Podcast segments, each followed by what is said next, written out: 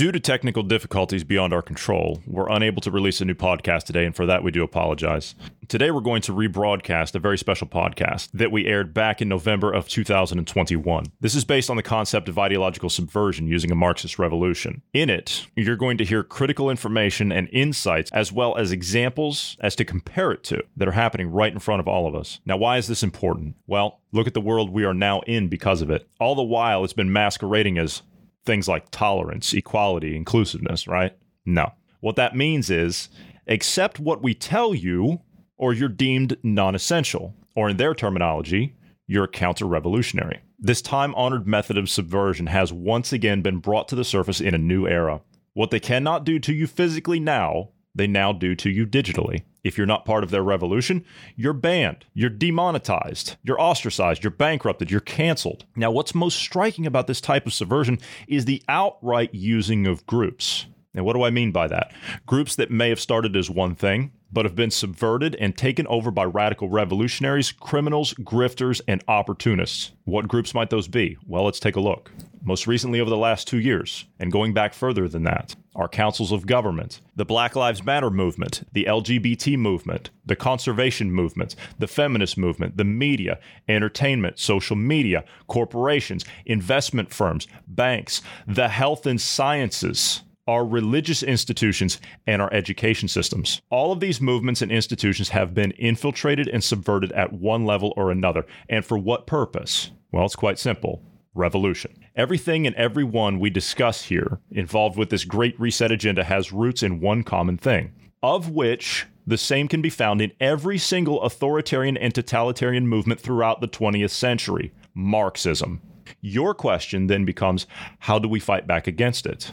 Well, the answer to that is very simple. You must first know your enemy. In the West, we've been intellectually and ideologically disarmed to be able to understand and properly comprehend what is actually happening. And as a result, the culture shock, mass hysteria, and the outright churning up of constant fear, stress, and anxiety of the unknown keeps you off balance. However, once you understand this, the strength to resist and to fight back becomes unbelievably powerful, exactly what the so called elites fear the most. What we can see on the horizon for those of us that understand it now is beyond horrifying. However, it can be stopped, and it can be you that stops it. It must be you that stops it. And today, we're going to show you how to begin that process. Former KGB defector Yuri Bezmenov lays out the steps to ideological subversion and infiltration in great detail. Please pay very close attention to what this man has to say in his interview from 1984.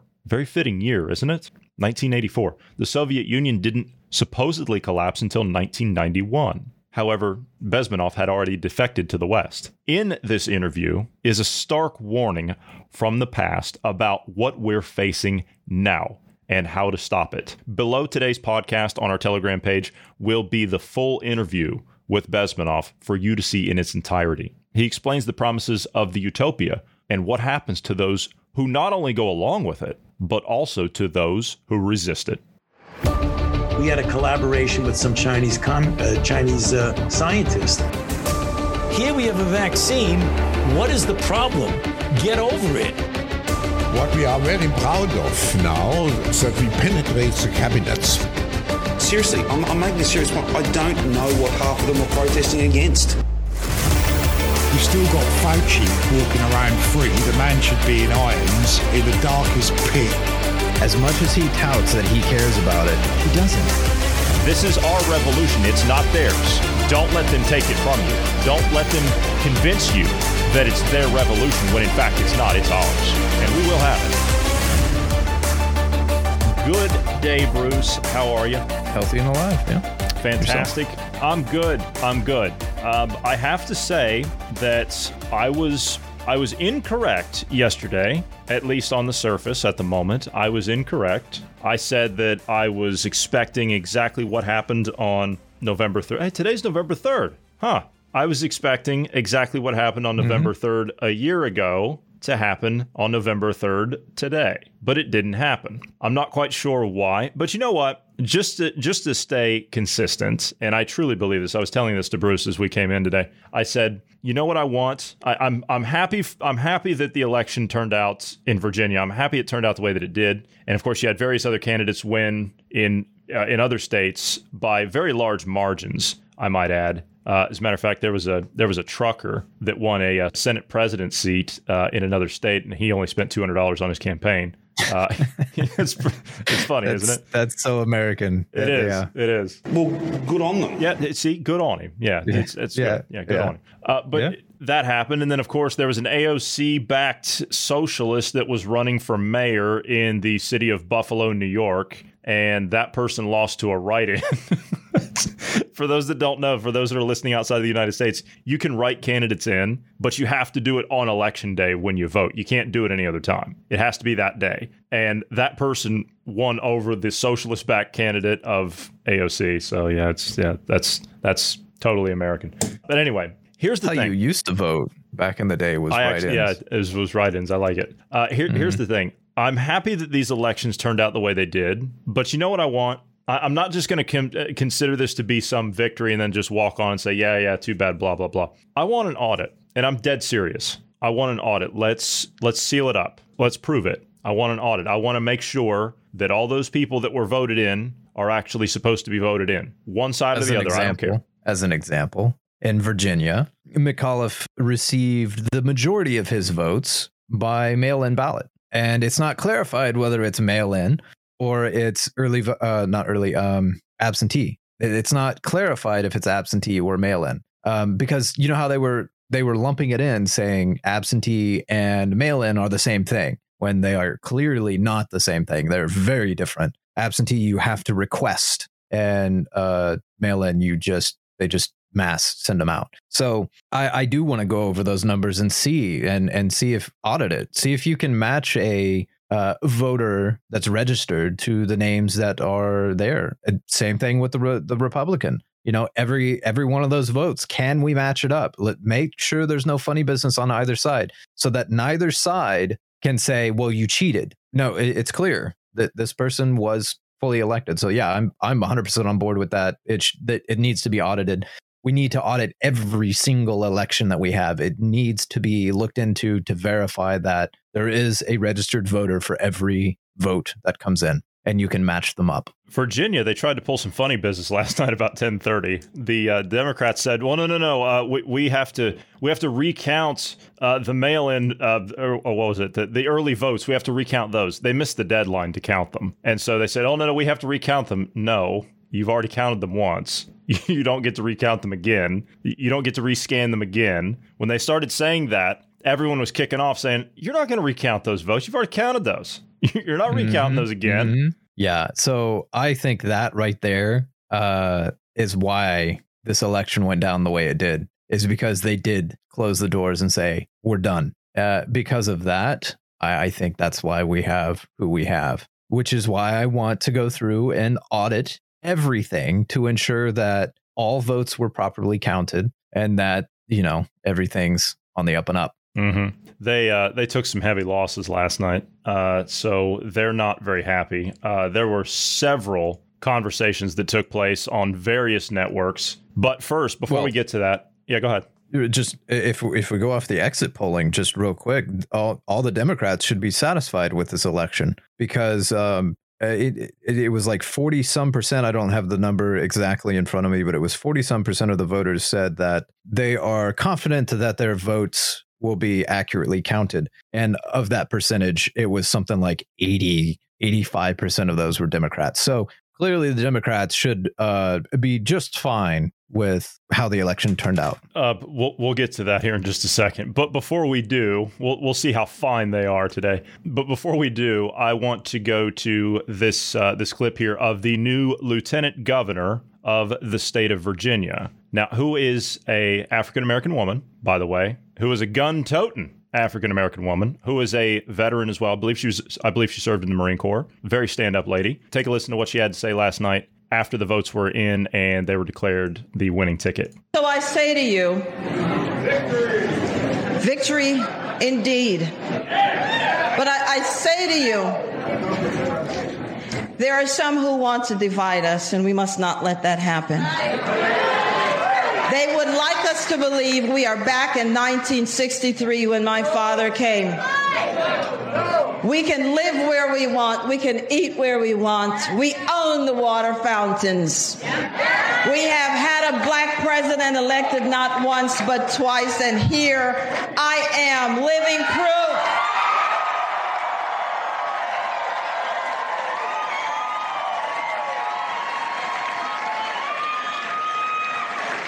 In case you haven't noticed, I am black and I have been black all my life. I didn't hear the mainstream media giving her any praises uh, after that uh, speech. Did you? I, I didn't catch that on MSNBC anywhere. Didn't see that.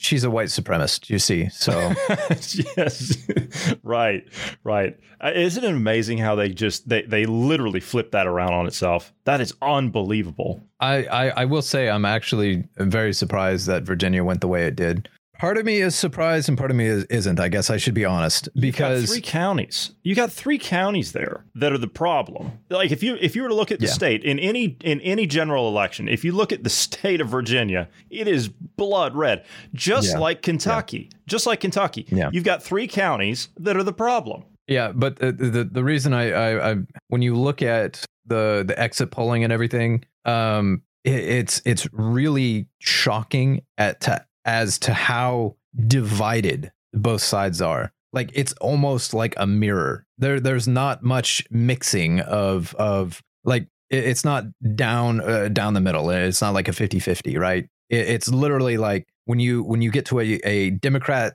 uh principle or or something that their platform stands on, you have like 95% of them supporting that. And then when it's red, it's like 93, 95%. Like it's the same on either direction. It is crazy how divided it is. But I think where they met was uh, education. I think that's where the lines crossed when when McAuliffe was saying you have no right to be in schools, uh, you know, to have any part of what your kids are taught. I think both left and right were like, hold up, this these are our kids. You're messing with our kids now, and I think that's where I, I think that's where the line was drawn. So you still had some of those Democrats going, uh, that that that's the line, and I think I think that's what what what done them in.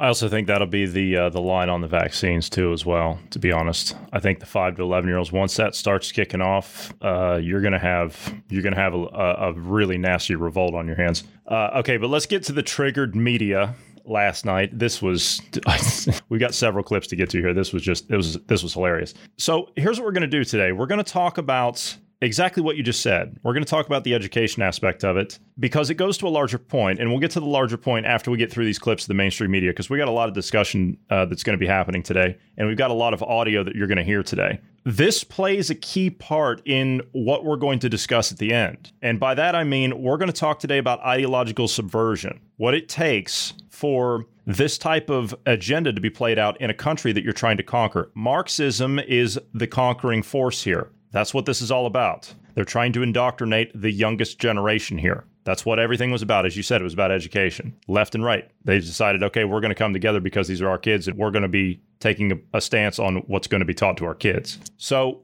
straight into the mainstream media. Clip number one. I think we know the answer to some of this. I watched Glenn Youngkin's interviews on Fox News, and he did nothing that Claire's. He did not. I mean, he worshipped at the altar of Donald Trump on Fox News. He flew an insurrection flag at his rallies. He simply didn't. he played flag. dumb about a, a, a, a Zoom rally. He did not really put much distance between himself and Donald Trump on the big lie or the deadly insurrection in which police officers were maimed by flagpoles. So I think that the, the real ominous thing is that critical race theory, which isn't real, turned the suburbs 15 points to the Trump insurrection endorsed Republican. What do Democrats do about that? The Trump insurrection endorsed Repu- a critical race. It doesn't exist. It, it doesn't exist. You hear this? And the insurrection that ca- uh, that had law enforcement officers No, the deadly by flags, The deadly insurrection. They were they Yeah, were yeah. maimed by flagpoles. By flagpoles. Yeah. Um. Uh, so they think you're stupid. Apparently, they they think you the viewership is stupid and, and, and knows nothing because Well, quite frankly, what- what is- anybody that would watch that, I, I mean, I'm just saying. Sorry, Yeah. go ahead. it's just so stupid what they're saying. It, it, critical race theory doesn't exist. Um, I'm sorry. What's the 1619 project? Um, I'm, I'm I'm sorry. Why do we have to pay attention to race now? Why are you? Why is uh, everything being taught in a racial lens that our forefathers were slavery or slave owners and they were for slavery when in fact they abolished slavery? We were the first country to abolish slavery in the world. Why is that not pointed out? That yes, the founders did have uh, slaves because it was an inherited law or an inherited uh, because of uh, the British, right? We weren't able to get rid of them at the time. It took us a few years to get it solved. You know, you had what, 11 of the 13 colonies were saying, yeah, slavery's bad, but we'll deal with that after we deal with the British. And lo and behold, that's exactly what happened. Uh, uh, it- the, the arguments are exactly that. It's Marxist. This is just them trying to create, uh, have a Marxist takeover. Yep. They have to destroy the history. Yep. It's the it's the it's that subversion. And you heard you heard the new lieutenant governor of the state of Virginia says you've got these people that are trying to divide us. Says this is not the 1960s. We're not divided. We're together on this. And she's absolutely right. We're not divided. There are those that want us to be divided as a nation, but I really don't think we are. I think you've got a fringe lunatic element in there, like you're going to hear more of in the next clip we've got coming up. Joy Reid on MSNBC talking about, again, CRT. And the exit poll showed that, which was interesting, that the coronavirus or that the virus it was a very Has low not salience. importance to many Yes, of the voters which there. was it was education, Right. which is Yeah. code for white parents don't like the idea of teaching Uh, about race. And I mean, unfortunately, race is just the most palpable tool in the toolkit.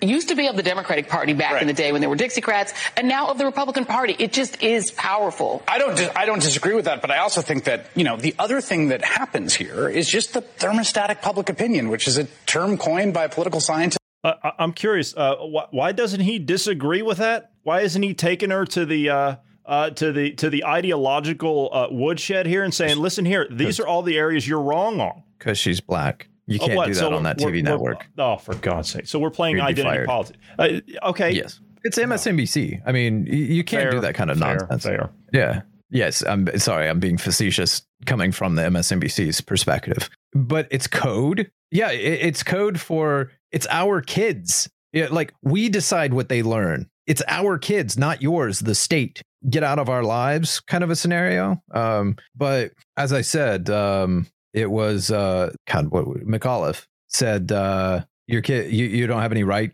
in you know deciding what your kids are taught. His campaign Yeah, signs. that- that His campaign Yeah. signs. Vote for McAuliffe. Keep the parents out of our classrooms. That's not a good campaign slogan, there, Terry. It's it's not a good Mm, no. campaign slogan. Yeah, and what she was saying there about COVID and all that kind of stuff. By, by the way, Joy Reid's racist herself. Uh, if you listen to their her arguments, she keeps Uh-huh. pointing at race over and over and over, saying, "Well, re- Republicans are pointing at race." No, Republicans don't care about your race. What we care about is your merits. A- As a business owner, you don't care about someone's color of skin. What you care about, can you do the job? Which now, because of this environment they're creating, they want us to pay attention to skin. But to their point about the COVID stuff, uh, when you look at the exit polling, only 18% of voters were concerned about COVID. COVID is not an issue to anybody that's paying attention. That's not an issue. They're more concerned about what their kids are being taught. Now, COVID, to, to be fair, COVID has been And the economy.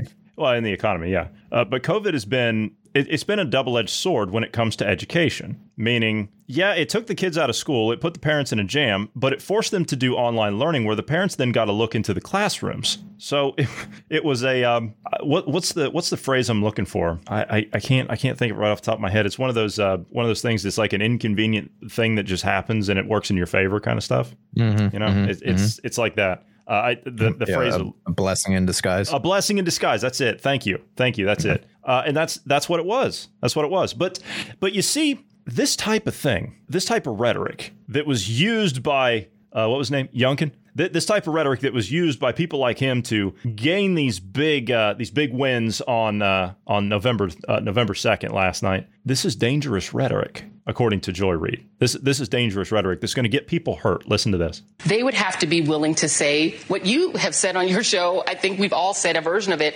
You have to be willing to vocalize that these Republicans are dangerous. That this isn't a party that's just another political party that disagrees with us on tax policy. That at this point, they're dangerous. They're dangerous to our national security because stoking that kind of soft white nationalism eventually leads to the hardcore stuff. It leads to the January 6th stuff because if people are tolerant of it in your party, they're tolerant of the soft racism, it's a really short trip to get to the January 6th insurrectionist place. And we're not. Uh, okay, all right. So let, let me let me just let me understand this. So anybody that disagrees with their ideological position, then you're dangerous. That's how it is because that's Marxism 101. And an insurrectionist. And an insurrectionist that leads to this white nationalist stuff that doesn't exist that happened on January 6th that was a deadly riot that wasn't anything. Uh, So uh, I'm I'm curious if that is the hardcore stuff, quote unquote insurrection. Do they consider last year's Summer of Love? Do they consider that soft racism? Do they consider that soft white supremacy? Uh, I, I'm I'm I'm confused what they're considering because last year we seen over two billion dollars in damages, thousands of police officers. It was something like four or five thousand more police officer injuries last year than the previous year, um, which we were supposed to be all locked down, mind you, because of the pandemic. I, I kind of fail to see how that is not any worse or or or that is better than the insurrection. I I, I don't I don't understand. Like the insurrection was far worse when what was it? Like five police officers were injured. You had one person was killed by police officers. I I, I failed to see how that was an insurrection. Last year was an insurrection. The Summer of Love was an insurrection. Chaz, and Chaz. Chop, that was an Yeah, insurrection. That was an insurrection.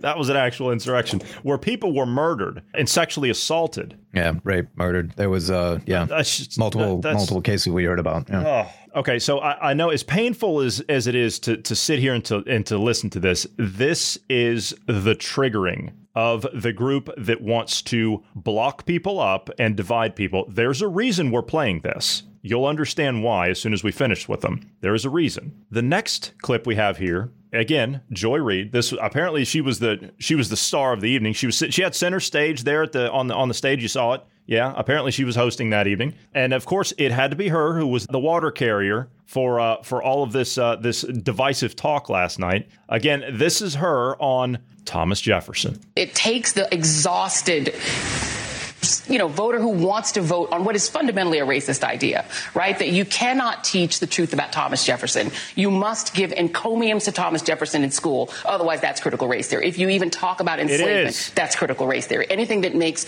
a white parent uncomfortable is critical race theory. And you're absolutely right. He's been very subtle and very slick. That Toni Morrison ad was too much of a blunt hammer. Mm-hmm. But everything he did up to then, I totally agree with you. He's found a way to launder a pretty racist trope, this idea that we cannot talk about This America's history because it hurts my feelings. He's turned that into a campaign. And I think what Democrats have to worry about is if he succeeds hmm. and he wins, that is going to be the campaign model for every single Republican that's running in 2020. Well, I think, I mean, even if Youngkin comes close and doesn't win, it still will be. I mean, to have the Fox News Channel, our friends at the Fox News Channel, building their programming, particularly their primetime programming around this for months, they're building a campaign platform for conservative candidates to run on it everywhere, even though it's not actually It's not taught real. anywhere, even though it's not a real thing. I mean, that It's there's, real. there's nothing you could pay for in any campaign that would equal the kind of free help you'd get from that sort of conservative media. Just fire Uh huh. Now, see, it's it's not real. But uh, again, I, I thought that I thought that according to the other host there I, that we listened to before, I thought that critical race theory doesn't even exist. It's not even real. Right, right. Yeah, it's not a real thing. Uh, by the way, I'm curious, what are they saying is the truth behind Jefferson there?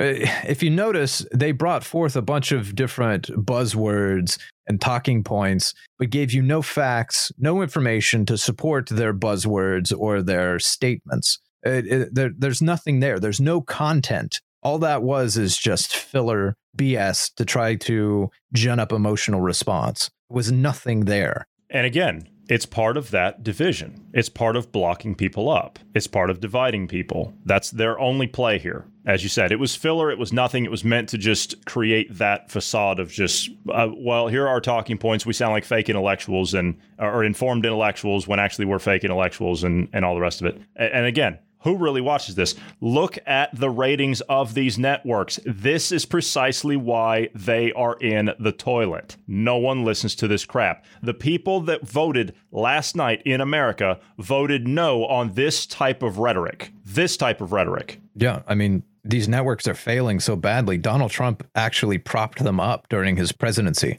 I think these these networks would have been far worse off had they not had a Donald Trump to constantly rail against. They don't know what to no. do now. They're they're in a no. tailspin because they don't know what to do. They had 4 years of hating Donald Trump and nothing else, and now that he's gone, they don't know what to do. Yeah, he was what's interesting about all this? What's interesting about all this is okay. So as we said, they were railing against Donald Trump, and that's all you've seen in the media was Donald Trump, Donald Trump, Donald Trump. They weren't talking about their policies, their ideas, their agendas. They weren't talking about that. Now that's all they had to talk about. Now all they had to talk about is their policies, their ideas, their agendas, and how Republicans are evil and bad. And and if you notice, uh, if this is any sign of what happened in Virginia, if this is any sign of what the country is feeling as a whole, this should be a warning sign to the Democrats saying, we're tired of your leftist Marxist BS. So, I mean, I don't know. The the exit polling doesn't really support that idea uh, fully. Uh, the exit polling shows that um, uh, it is split down party lines uh, almost almost perfectly. I mean, we're in the ninety percent margin area.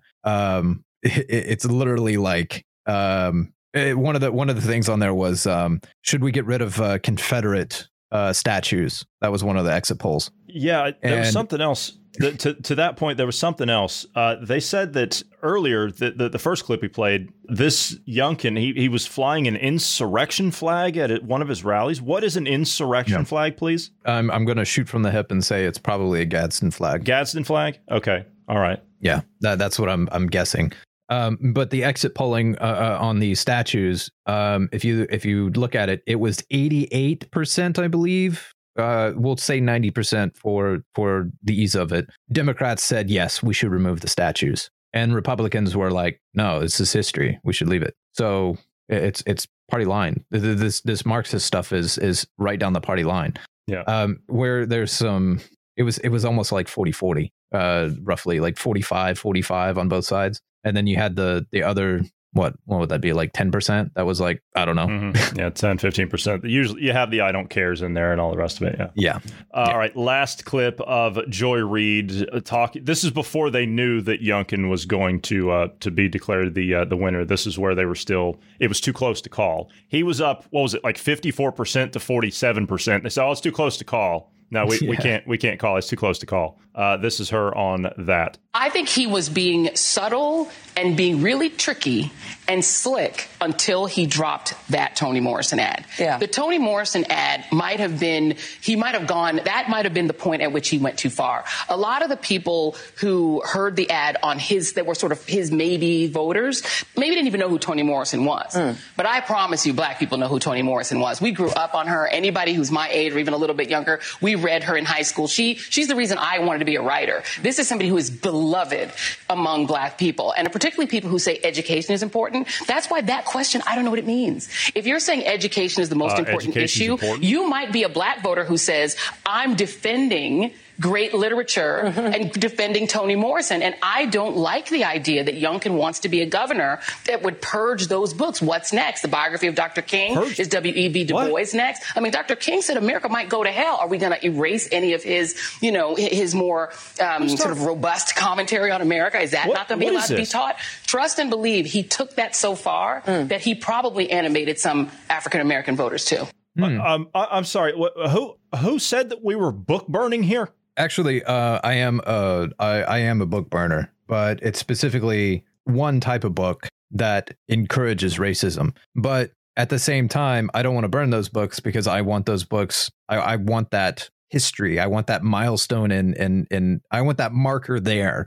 I don't want to remove it. So it, it's kind of like if we were going to burn any books as Republicans, it would be like Mein Kampf, for example. Yeah. But we're not for burning it because we need to know yeah. we need history to to have the marker. This is what the, this lunatic was like. This is what his actual thoughts were. Same thing with some of these books that I consider to be very racist, like the the the racist baby or the uh, what was the, the, the, there's a couple of them that this one dude has written that is absolutely racist and trying Any- to teach our kids to be racist. David Duke. I guess you could throw that in there. Uh, David, no, this is a black guy that's that's written. Oh, oh. It's, is uh, this, this, it- is this it's- that Ibram X character that this professor? Yes, that's Yeah, it. okay, Yes. Yeah. hmm Yeah. Uh, he he's the one that's writing these racist books that are meant for your kids, and it's teaching your kids to see everything through a lens of racism. This is a bunch of nonsense. That's trash. People don't need to be reading that. No. If you're writing children's books, especially if you if you're uh, if you're of the age of like 7,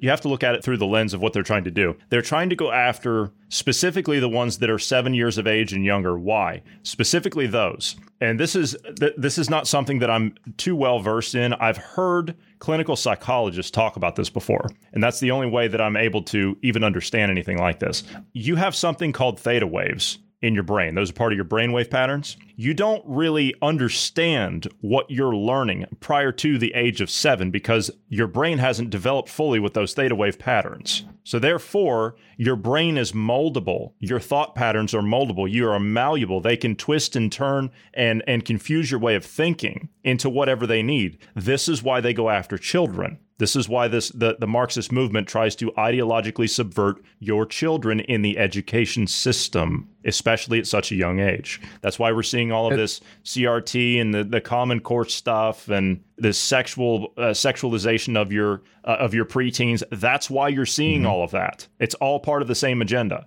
grooming and all of that. The the thing the human race has been like we've known this for a very long time. Proverbs talks about this in the Bible. Uh, that you raise a child in the way he should go, he or she should go. When they reach adulthood, they will not stray far from that. It's kind of the same agenda here, the same mindset is that you teach a child coming, you know, in those formative years in the directions they should go, they will they will adhere to that. They will stay to that. They won't go far from that. It, it- it's like a foundation point, if you will. So this is very like I, I don't I don't know that the parents really fully understand that that's like a very crucial point in time for your kids is uh, uh, those learning years, right? Up till honestly, it's very important from one till twenty. That that's a really important time in a in a human's life. That that's formulating what they will be for the rest of their life. So uh, why we're handing them over to the government to be government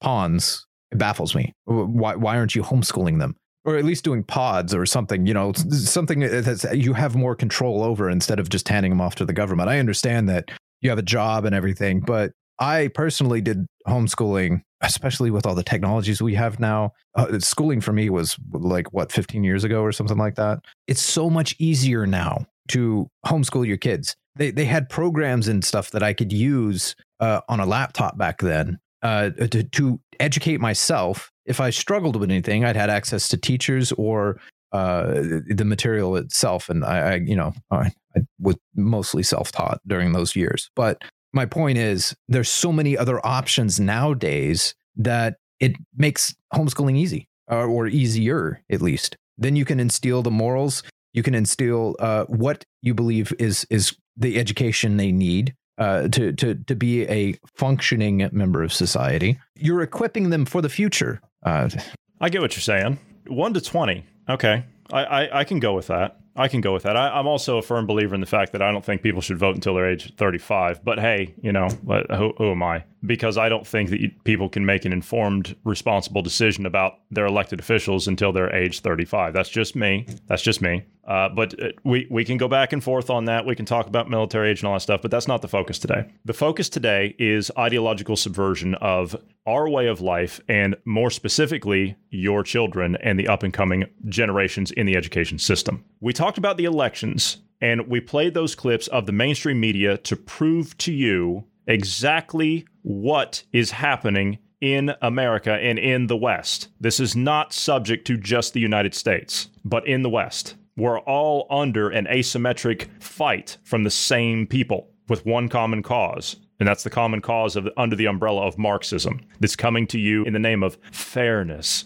equality, social justice, no racism. Yeah. No, no one, no one wants to be called or or associated with uh, uh, with anything that uh, that has to do with anything that's divisive like that. So it shuts down the argument. It allows them to assert a viewpoint onto you that goes unchallenged, and then they can continue on with other points as they're doing, as you heard. If someone uses that argument against you, like you're you're a white supremacist or you're a racist or something like that, and you're you're making legitimate common sense arguments, that person is not worth your time. Move on. I agree. I agree. But I think one of the largest things that we've missed here in the West, and the reason that we're in this position is because we haven't heeded the calls over the last 30 years, at least, I would say longer, but over the last 30 years at least, of the signposts that we've been passing. After the end of the war in 1949, 1950, after the war was over, it took a while for that wall to go up. And I mean the Berlin Wall. Everybody knows the Berlin Wall, that Iron Curtain. It took a while for that to go up. But once it did, the Cold War ensued. And the biggest enemy of the West,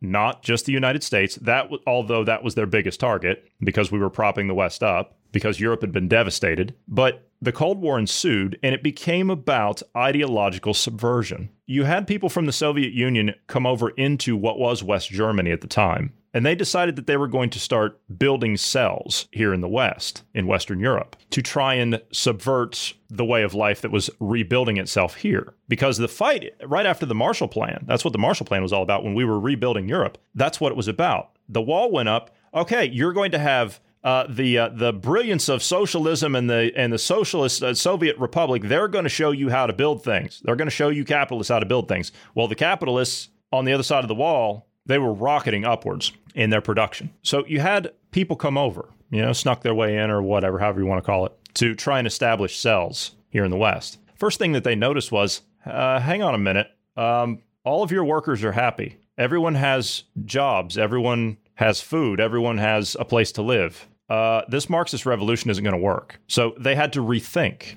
as to what they needed to do. And at the time, we had organizations such as the HUAC Committee, which was the House Committee on Un American Activities. And what it was, it was a congressional group that was designed to question people that were known to have communist ties. Now, you can call that a political witch hunt. The problem was we didn't have the knowledge at the time to know exactly what those people were being accused of. The funny thing about the HUAC committee was the people that were called before it, I'm talking about Hollywood people, I'm talking about educators, uh, the academic types, media people, all the rest of it. They were called before that committee, and they were made to answer in front of the House Un- House Committee on Un-American Activities, the media, and the American people. It was broadcast, and this is where you had people like Senator McCarthy, not the current Senator McCarthy, but you know the McCarthy era, McCarthyism, right, all, all that stuff. You know, are you now or have you ever been a member of the Communist Party? That kind of stuff. The funny thing was when they had all of the Hollywood celebrities and all of the directors and everybody, when they had all of those people sitting up there on that panel, none of them denied it. But we didn't have the knowledge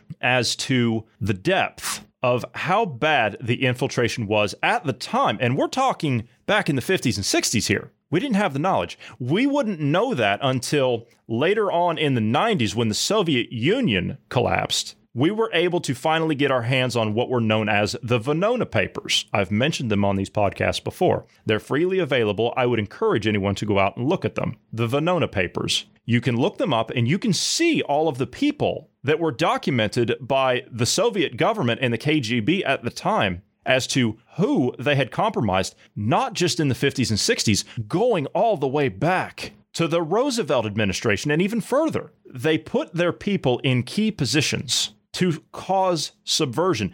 They separate people, they divide people, they group people up, and then they demonize the oppositions. They drive wedges and create problems where there otherwise wouldn't be any. This is where you also get the snitch society. We've seen the snitch society. Now, I'm just asking, have we seen the separation? Just on that point, have we seen the separation in the West? Have we seen the separation? Have we seen the division? Have we seen the grouping up of people? Have we seen the turn ins? People not wearing masks, people not following directions. Does that sound just about like what they would do to ideologically subvert your country? Now, I'm not going to sit here and say that this is all the Russians. Of course not. Of course not. You have to also remember the Soviet Union collapsed, right? Well, we're still seeing the agenda. Where's it coming from? Well, I can only think of one giant country on this planet that calls themselves a communist country, can't you? Starts with a C. They infiltrate key areas, the media, education, entertainment. Specifically, they get you into those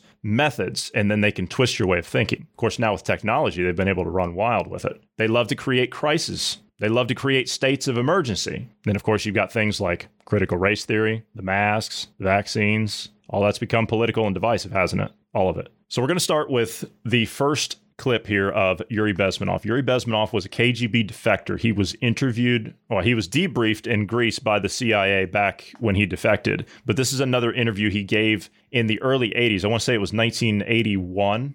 19, 1981 uh, to 1983 the, the dates are the, the dates are a little confusing however at the end of this underneath of this podcast, when we post this podcast in our Telegram channel, we're going to put the full interview of Yuri Bezmenov with G. Edward Griffin. It's going to be there. It's an hour long. I would encourage you to watch it. We don't have time to play all of it, and we are going to run over today, but it's worth it. It is worth it to listen to what this man had to say. He said this in the early 80s. In the early 80s. And of course, we're this far down the road. We're almost 40 years down the road from that. Ask yourself, are we exactly where he said we were going to be?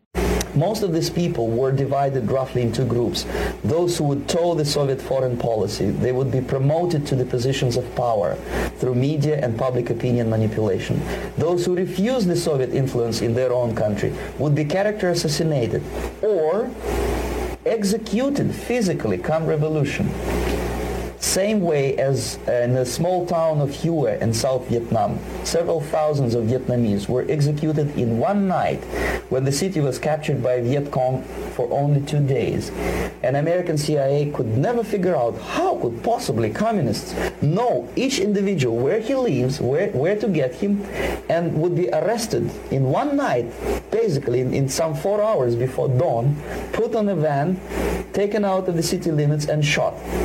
The answer is very simple. Long before communists occupied the city, there was extensive network of informers, local Vietnamese citizens who knew absolutely everything about people who are instrumental in public opinion, including barbers and taxi drivers. Everyone who was sympathetic to the United States was executed.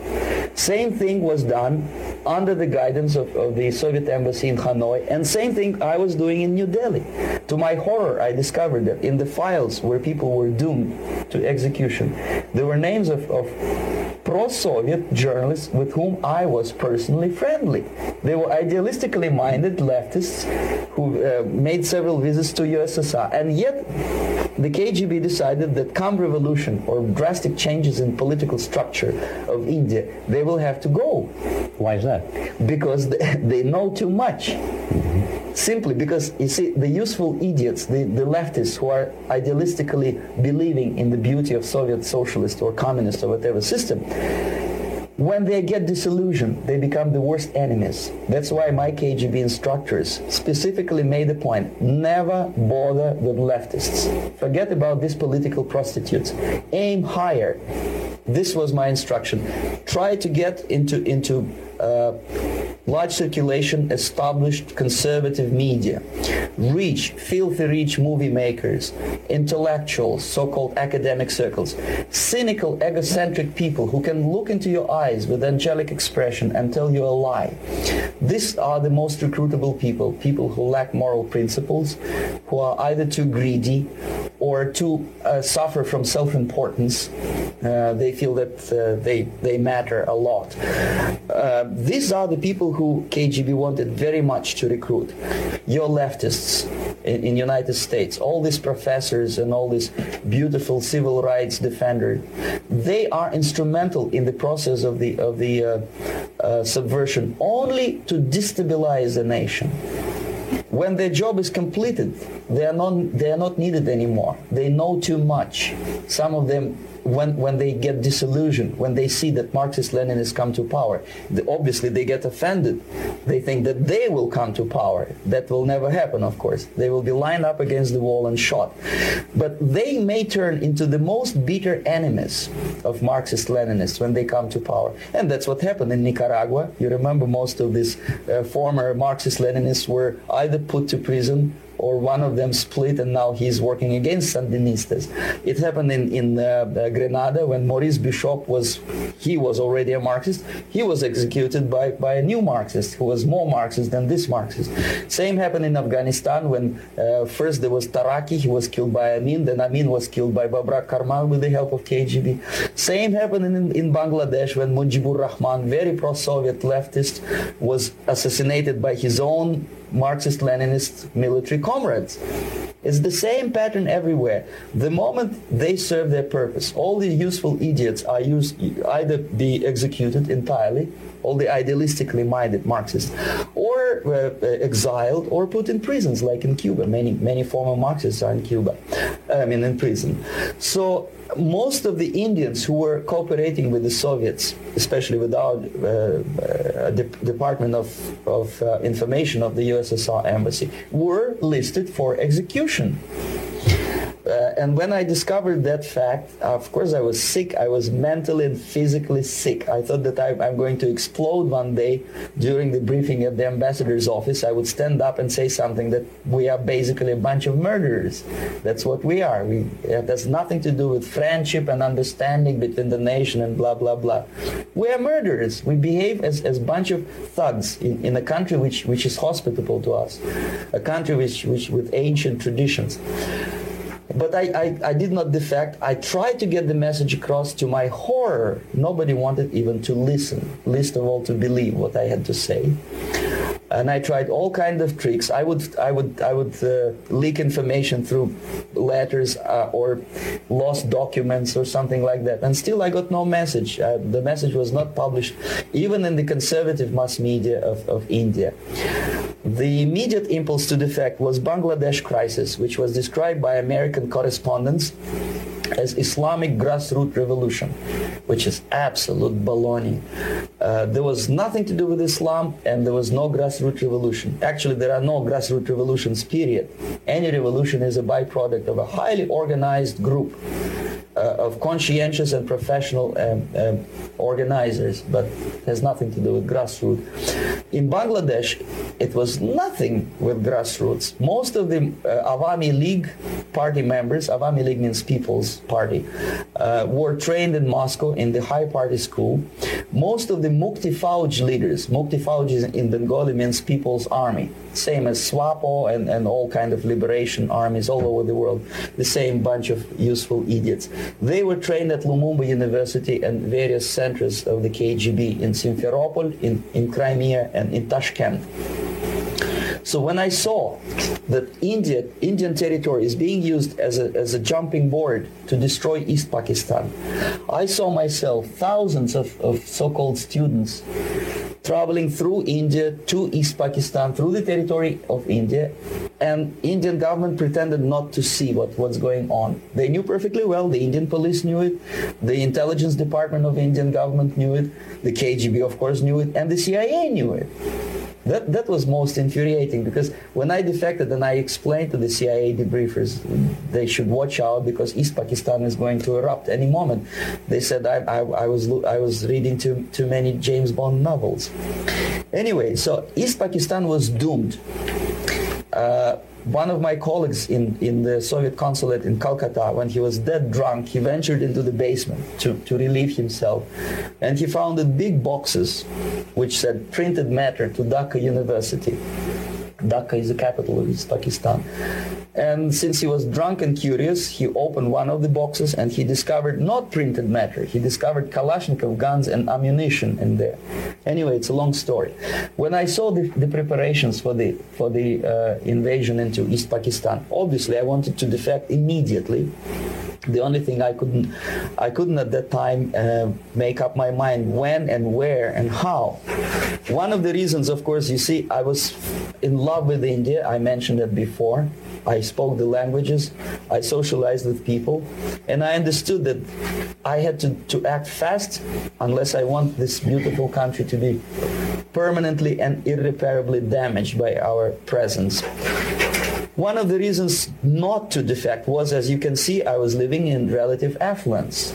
Who the hell in, in, in the normal mind would defect and do what? To be abused by your media, to be called McCarthyist and fascist and paranoid?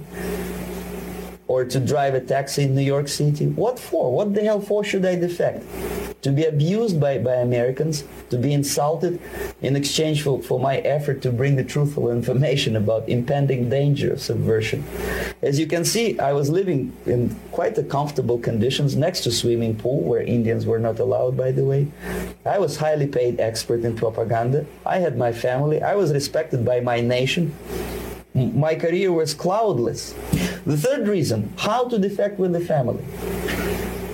To defect with the baby and the wife would be virtual suicide because according to law, that hypocritical law which I quoted before, the Indian police will have to hand me over back to the KGB and that will be the end of my defection and probably my life. Again, I cannot smuggle my wife because she was not quite sure what, what I was doing she was not that idealistically involved and she was definitely not in, in, in the total picture of what I was doing for the KGB. She would be shocked if I, if I uh, you know, put her in my van and, and drive her to American embassy or elsewhere. That would be a greatest danger.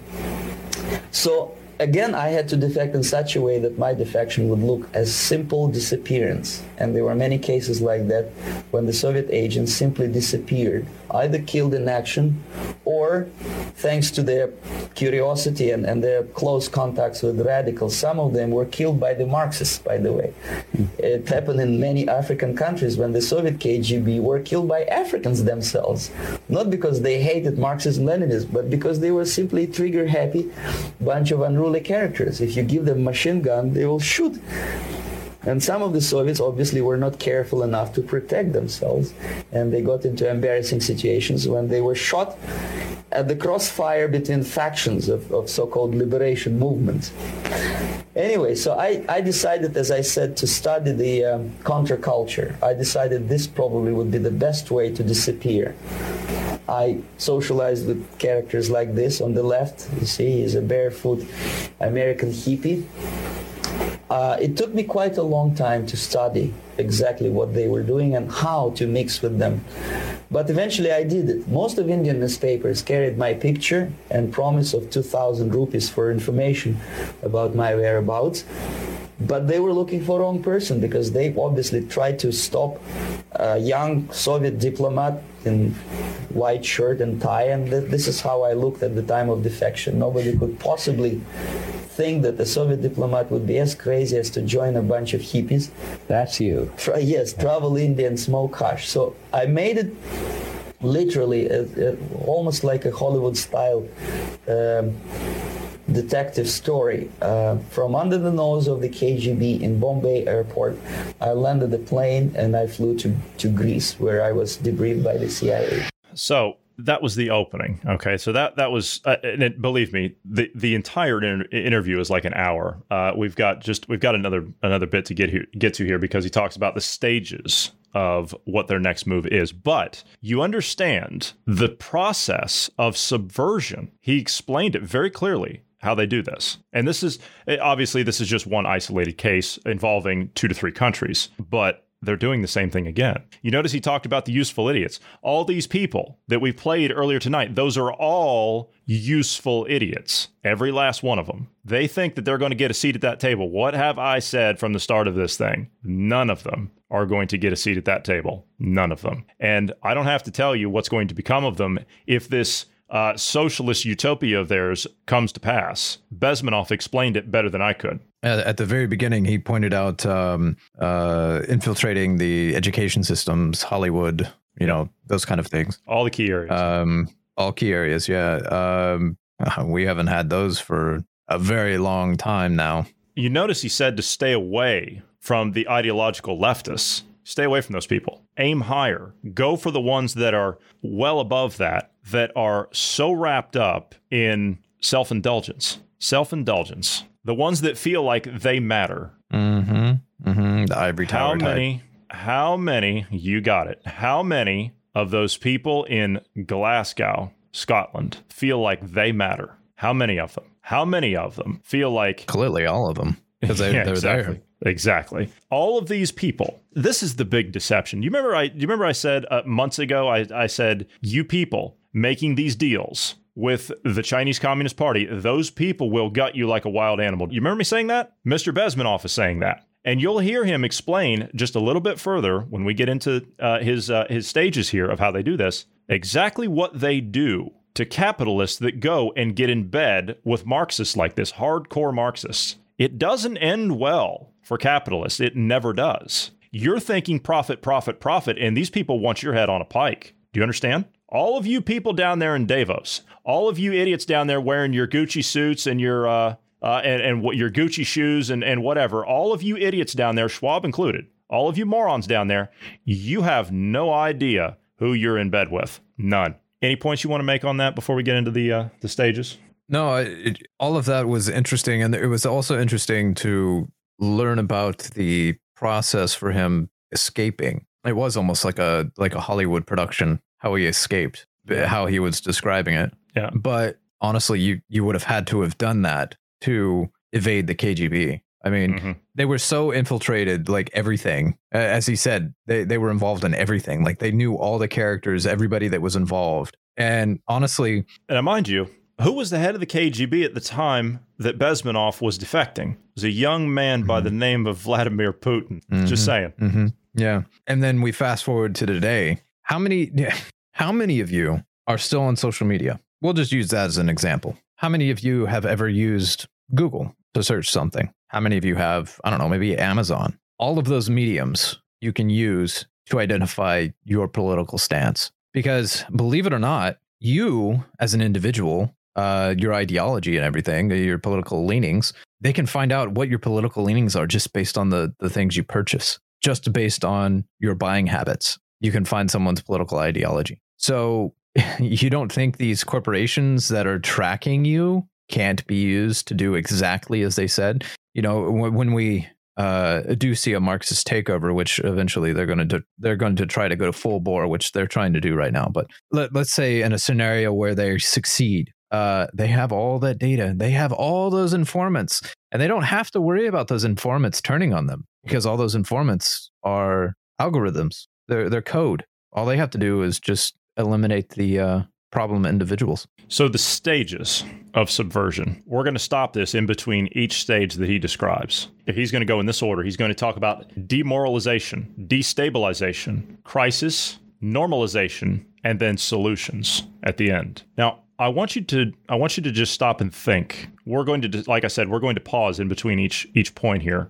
and we're going to bring it up to the modern era. We're going to talk about where we are now and if we're seeing anything similar to this. But the way he describes this, it is bone chilling. Ideological subversion is is the process which is legitimate, overt, and open. You, you can see it with your own eyes. All, all you have to do, all American mass media has to do, is to unplug their bananas from their ears, open up their eyes, and they can see it. There is no mystery. There is nothing to do with espionage. I know that espionage intelligence gathering looks more romantic. It sells more deodorants through the advertising, probably. That's why your Hollywood producers are so crazy about James Bond type of, of thrillers. But in reality, the main emphasis of the KGB is not in the area of intelligence at all. According to my uh, opinion and opinion of many defectors of my caliber, only about 15% of time, money, and manpower is spent on espionage as such. The other 85% is a slow process which we call either ideological subversion or active measures, активные мероприятия in the language of, of the KGB, or psychological warfare.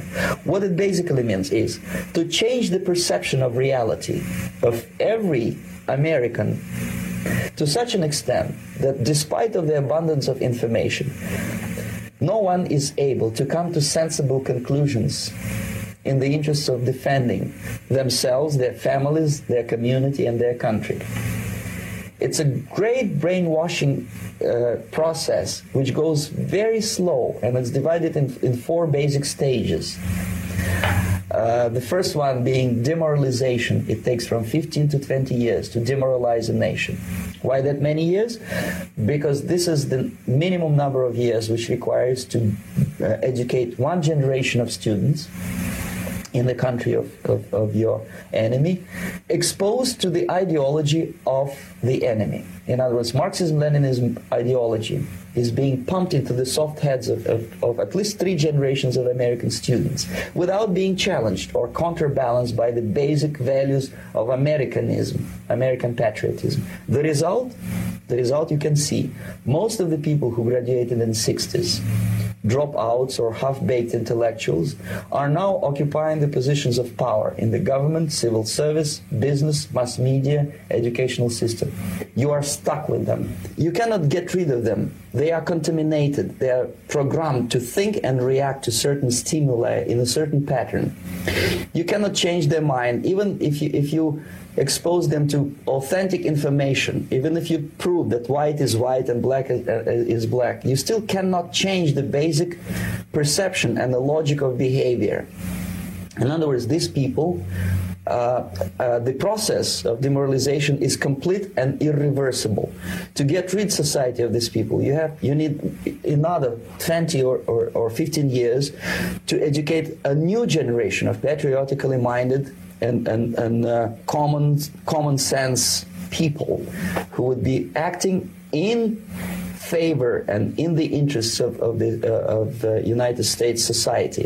The psychological shock when when they will see in future what the what the beautiful society of equality and social justice means in practice, obviously they will revolt. They, they, they will uh, they, they will be very unhappy, frustrated people, and the Marxist-Leninist regime does not tolerate these people. Uh, they obviously they will join the links of dissenters, mm. dissidents. Yeah. Uh, unlike in present United States, there will be no place for dissent in, in future Marxist-Leninist America.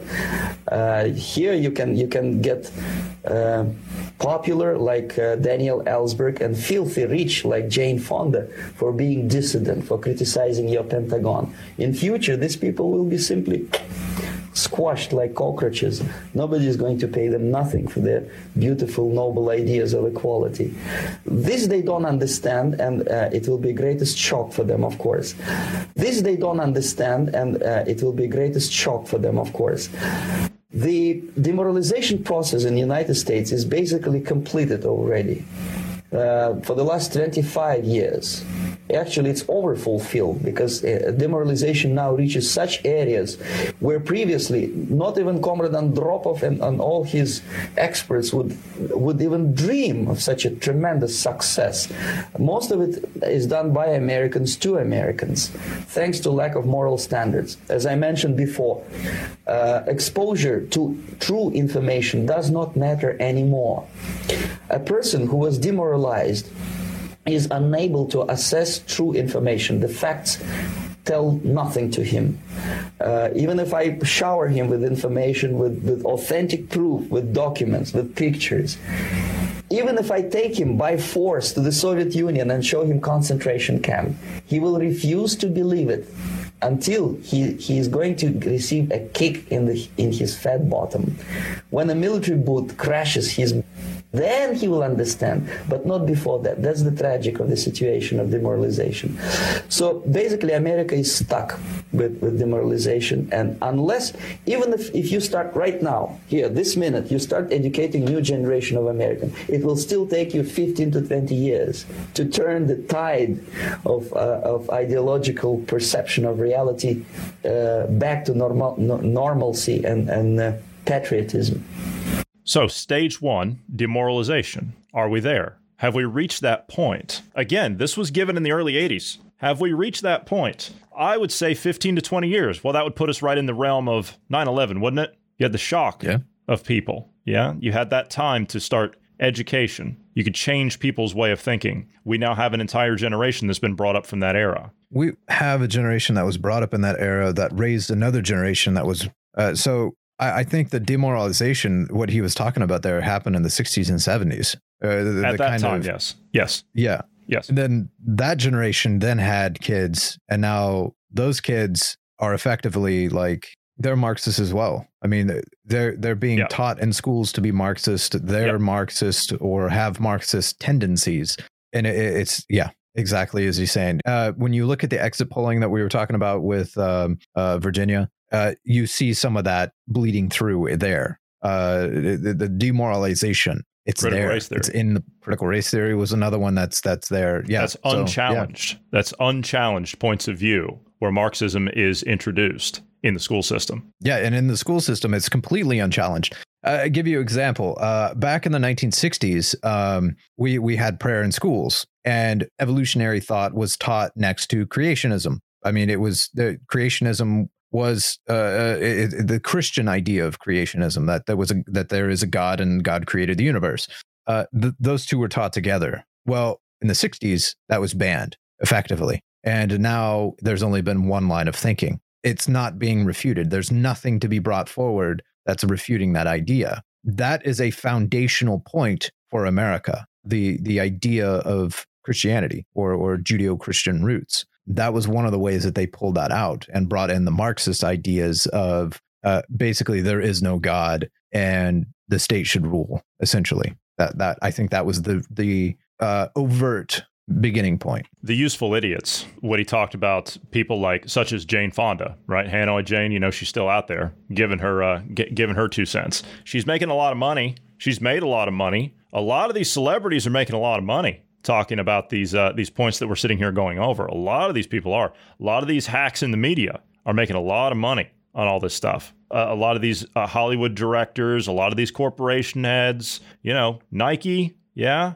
companies like Nike, these other companies like Ben and Jerry's, oh yeah, they're making a lot of money. But you know what? What did Bezmenov say? You're going to get squashed like a cockroach. You're not going to have any place in this new system. Uh, you, to, to, add to that point, the Ben and Jerry's bit, there was an interview here recently, and they were asked, "Why are you still doing business in places like Texas? That's against abortion. That's against some of the things that you're saying, like the the anti-Israel stuff." You know what their answer was? Money. Literally, they just sat there and were like, "I don't know." Like that was their answer. They don't, know, don't know, why they're still doing it there. Really? That was their answer. I don't know. and, and we all know exactly the reason they're doing it. Money. Money. I did see that somebody asked one of the co-founders, one of the the, the, the guys, uh, I don't know if it was Ben or Jerry or, or whoever it was, but they asked him and said, with, with the stance that's being taken in Israel, why are you still selling your products there? And he said, well, that's too big of a market share for us to lose. It, it make like idiots. They're just Absolute they're just morons. carrying the water. That, that's it. That's it. That's it. You don't get a seat at this table if you're the person down on the street who's rah rah, you know, Marx, blah blah blah, Lenin, yada yada yada. If you're a person down the street, if you're a corporate head, if you're a director, if you're a politician, if you're a damn Bill Gates sitting in an ivory tower, you don't get a seat at this table. Not even the banks get a seat at this table because they'll go for the banks too. What is rule number one? Right out of chapter one, Das Kapital from Karl Marx. Make all banks public. What he mentioned there about the process of demoralization, these people that we're stuck with, they don't hear you. As in the ones that you can't change their mind, they're already gone. You could hit them with facts, you could hit them with with truths, you could hit them with reality. As he said, you could pick them up, take them over to what was the Soviet Union at the time, take them to a gulag, and they would not believe it. They won't believe it until that military boot comes and stomps on their face. Only then will they understand what they have done. We're, we're kind of in that same scenario now, aren't we? I mean, with the twisting in, of reality and making people believe uh, things that are not reality, like the media and the politicians are trying to do and the elite are trying to do, we're already there. We're sitting here every day throwing facts and, and evidence and science and data and reality at these people, but they don't hear you. They don't hear you. They're not going to hear you. It's a dead argument with these people. They're not going to hear it. They have no idea. I honestly, I, I believe at this point, they have no idea what they're doing because they have no idea what they've teamed up with. By what Bezmenov is saying here, these people are going to get chewed up if this is allowed to continue. Our only saving grace at this point would be his solution here at the end. But he, he's not going to get to that quite yet. But his solution there at the end. Next stage destabilization. The next stage is destabilization. This time, subverter does not care about your ideas and the patterns of your consumption. Whether you eat junk food and get fat and flabby doesn't matter anymore. This time, and it takes only from two to five years to destabilize a nation. Uh, it's what what matters is essentials: economy, foreign relations, defense systems. Uh, and you can see it quite clearly that in some areas, uh, in such sensitive areas as, as uh, defense and economy, uh, the influence of Marxist Leninist ideas in the United States is absolutely fantastic. I, I, could never believe it 14 years ago when I landed uh, in this part of the world that the process will go that fast. Destabilization takes two to five years. We're in the window, aren't we? We're destabilized at the moment. He says economy, foreign relations, and defense. We're suffering in all three areas right now, aren't we? Basic needs, the economy. Do I have to tell you what's going on on the two coasts of the United States, what's happening in the southern Mediterranean ports in Europe? Do I have to tell you what's happening in the United Kingdom? I don't think I have to tell any of our listeners what's going on in these places. Our economy is in jeopardy. The elites are cutting off the supply lines because we're not doing what we're told. Of course, they were going to cut them off anyway. The next thing foreign relations. Afghanistan, need I say more? The deal that the United States, the United Kingdom, and Australia made to cut the French out. Not good for foreign relations, is it? Just as as an American overseas, what is the general imagery of America. Quite frankly, we're we're idiots. We're we're laughed at. We're uh, the root of all evil. And if you can think of a, a positive thing, I have yet to hear one. Uh, yeah. So foreign yeah, relations so have, have been that way. Good. Have been gone for a long time. Yeah, yeah. not good. Defense. Uh, our military is being purged right now because of unconstitutional and illegal vaccine mandates. Well, and and because of uh, white rage Oh yes, whatever yes, it was. Yes, yes, General. Yeah, that's, that's correct. Yeah, our healthcare system, our, our healthcare systems in our nations. We're two years into this now. They're being told, wait a minute, um, you've got to be mandated to to, uh, to take a vaccine, or we're going to fire you. That's part of our national defense too. Having a medical system, providing care to our people, to our populations. That's part of our national defense. So they were heroes last year. Now we're throwing them under the bus. Yeah, they're traitors and losers. Uh huh. Yeah, sure. The same traitors and losers are the ones that are calling the people that are the actual heroes traitors and losers. That's that's that's amazing. That that's that's incredible. Everything's backwards. Down is up. Up is down. And to his point about uh, demoralization, it, it, demoralization fits in with this destabilization. They're using, uh, for example, you you can quote facts to them, and it just goes in in one ear and out the other. They don't they don't hear it. it well, our economy we shouldn't have shut down. Well, if you told them that you were against the science you, they would not listen to you and your your statistics. They didn't care. You you tell them that the vaccine for certain age groups is more deadly than the virus. They don't they don't hear you. They don't they don't. It it, it goes in Natural one immunity. ear and out the other. Natural immunity. natural immunity. They don't care. It, it, they don't care. So masks yeah. don't work. They don't care. Social distancing doesn't work. Lockdowns don't work. They don't care. They're gone. They are gone. Okay, uh, two to five years destabilization. We're in the window. We are destabilized currently. We are destabilized. This is not a time of peace. This is a time of war. You will hear him say that. Okay, so the next stage is going to be crisis. He's going to talk about how long that's going to take. Uh, well, it takes about that time, right? Two weeks to flatten the curve. Remember that? Yeah, ended up being a month. We've been in crisis ever since, haven't we? So they'll use the crisis to roll us right into the next part of ideological subversion. Uh, the next stage, of course, is crisis. It, it, it, may take only up to six weeks to, to bring a country to the verge of crisis. You can see it in, in Central America now. And after crisis, with a violent change of, of power, structure, and economy, you have so-called the period of normalization. It may last indefinitely. Normalization is a cynical expression borrowed from Soviet propaganda. When the Soviet tanks moved into Czechoslovakia in 68, Comrade Brezhnev said, now the situation situation in brotherly Czechoslovakia is normalized.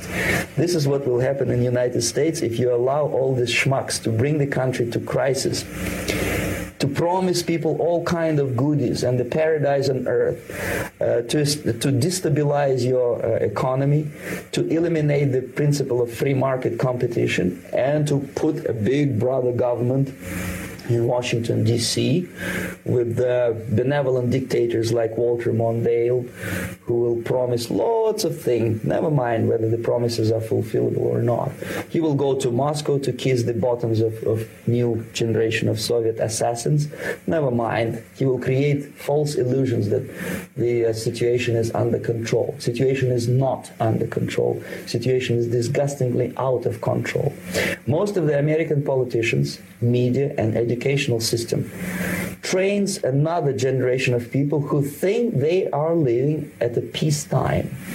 False.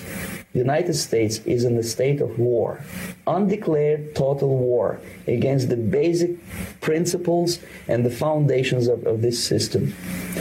And, and the initiator of this war is not Comrade Andropov, of course. Uh, it's, it's the system However ridiculous it may sound, the world communist system or the world communist conspiracy, whether I scare some people or not, I don't give a hoot. Uh, if, if you are not scared by now, nothing can scare you.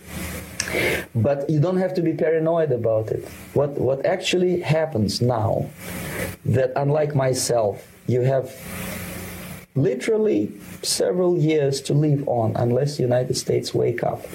The, the time bomb is ticking with every second.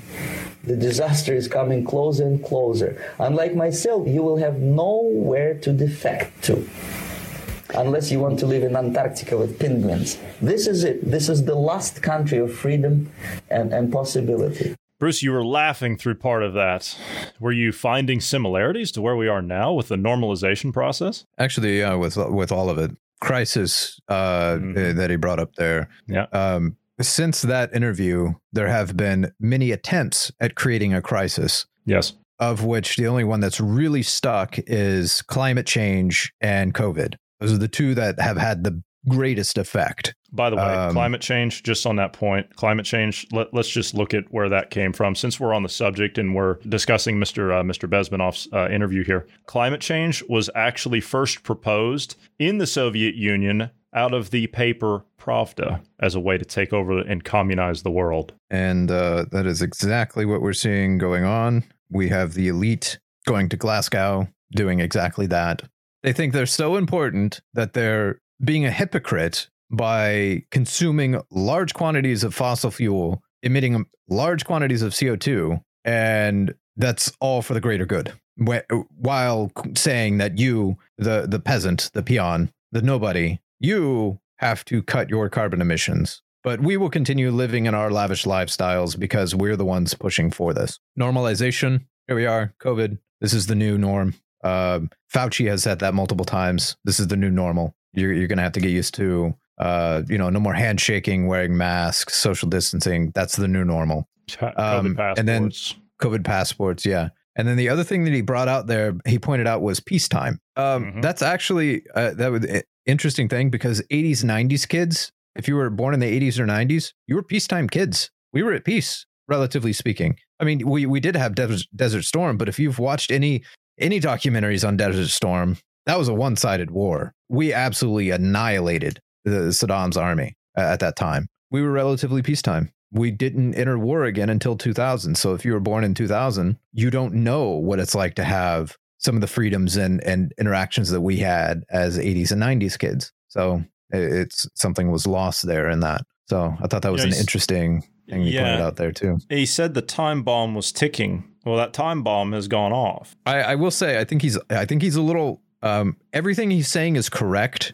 Yeah. But it wasn't like, for example, the crisis one, that was a ticking time bomb, but it took multiple. It wasn't right. just like the right. one. Yeah. It, the one they did wasn't, it didn't destabilize enough. So they had to do another one. And, and, you know, because you had the oil crisis and then we had the wars and then uh, we, we had the riots and stuff that went on. And then now 9 yeah, that's what I meant when I with the wars. Oh yeah, uh, yeah, yeah, that kicked off the war on terror. Yeah, yeah, we went to war. Yeah, we are in a constant kicked state of crisis. War on terror and constant state of crisis. It and people lost interest in that fairly quick. Um, but they were able to get Big Brother in place, Patriot Act as an example, and then we had Obama doing the Obamacare, uh, promising things all left and right. Then Trump came in. That was that was a kind of a hiccup in the system. That wasn't planned. That wasn't yeah, it wasn't something they wanted. No. Um, But now we're we're we're back in crisis mode again. And this one is is about COVID and climate change. So we'll see where it goes. If if they can pull off the normalize,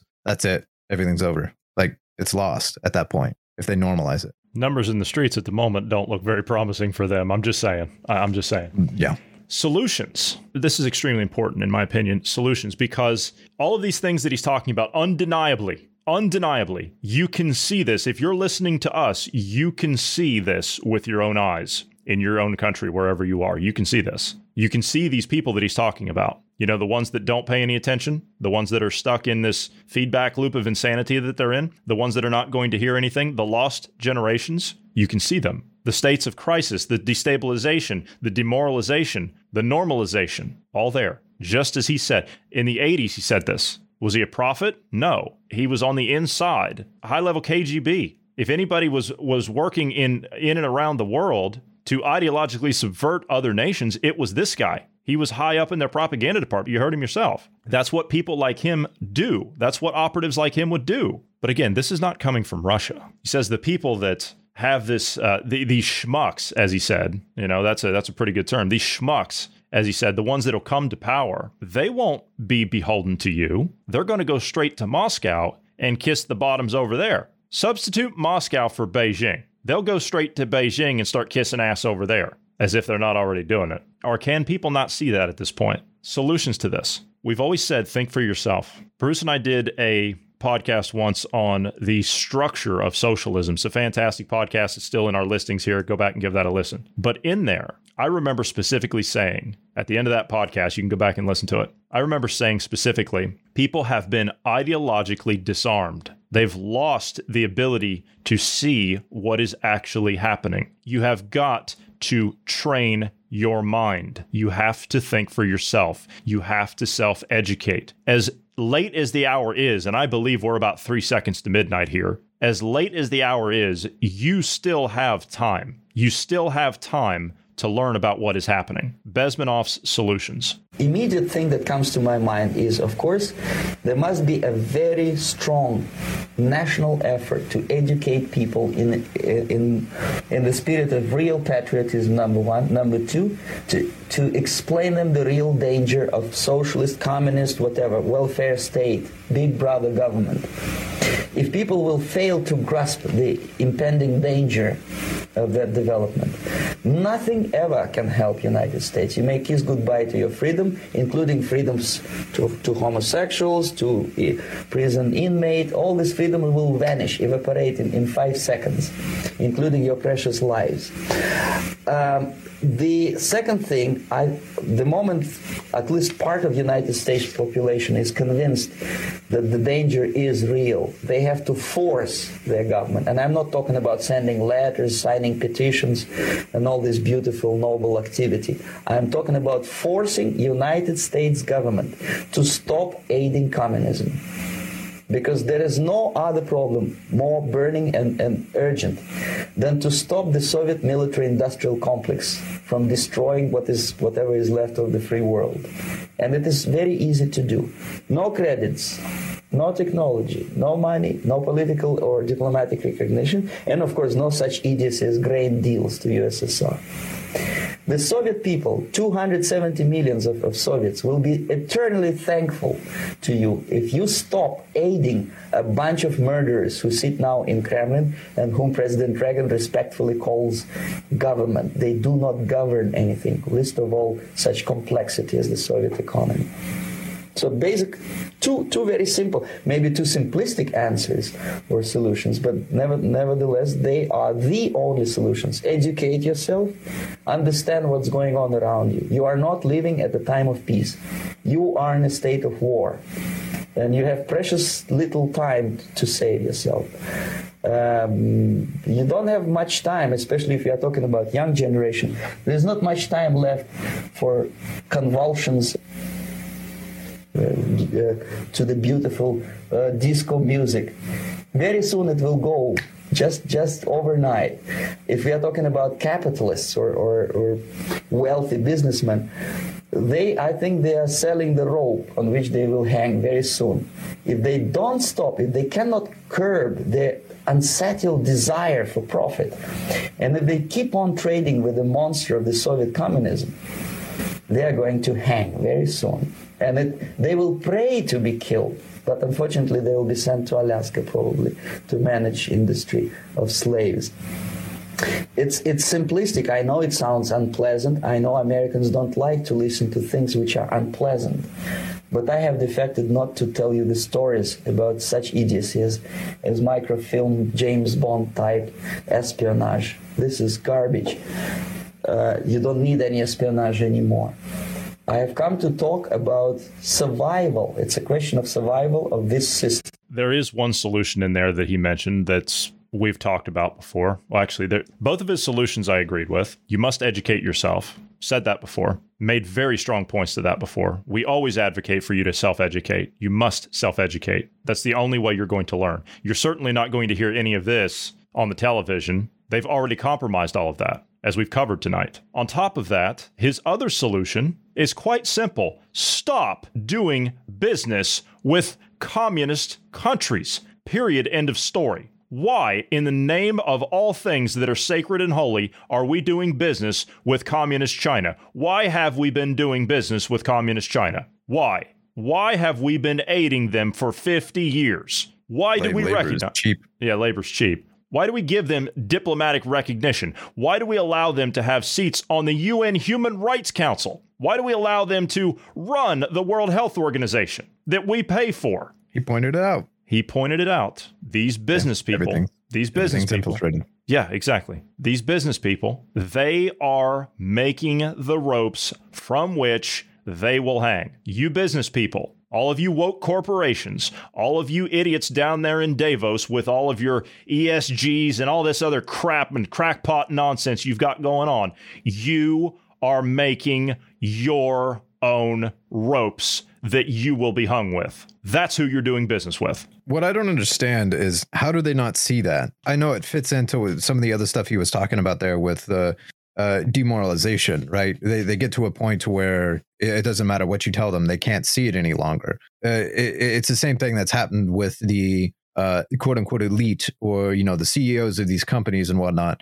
We, we've been in that the the demoralization point for so long now that we have multiple generations that have been taught under the Marxist ideas. So now a lot of the corporations are run by Marxists or people that are sympathetic to it. I can't say all corporations that way because we do still have some good corporations out there. Yeah, there's. Um, but we're, we're, we we have uh, you, you know Facebook and, and and so on and so forth. They're all uh, you know Facebook, Google, Twitter, uh, all of them are given into this idea of of Marxism. And honestly, you want to you want to see who's all given into it. Look at Davos and look at every single person that attended. They're all given into it. There's another one that would be thrown in there uh, as well, and that's France. The only reason they didn't show up was because of the whole, you know, playing deal. politics. Yeah, yeah, yeah, yeah. Just to kind of close on my on my thought on all of that. What what he was saying there as far as the solutions, patriotism. That's something that like I would broaden that and say not just patriotism, but like education and patriotism kind of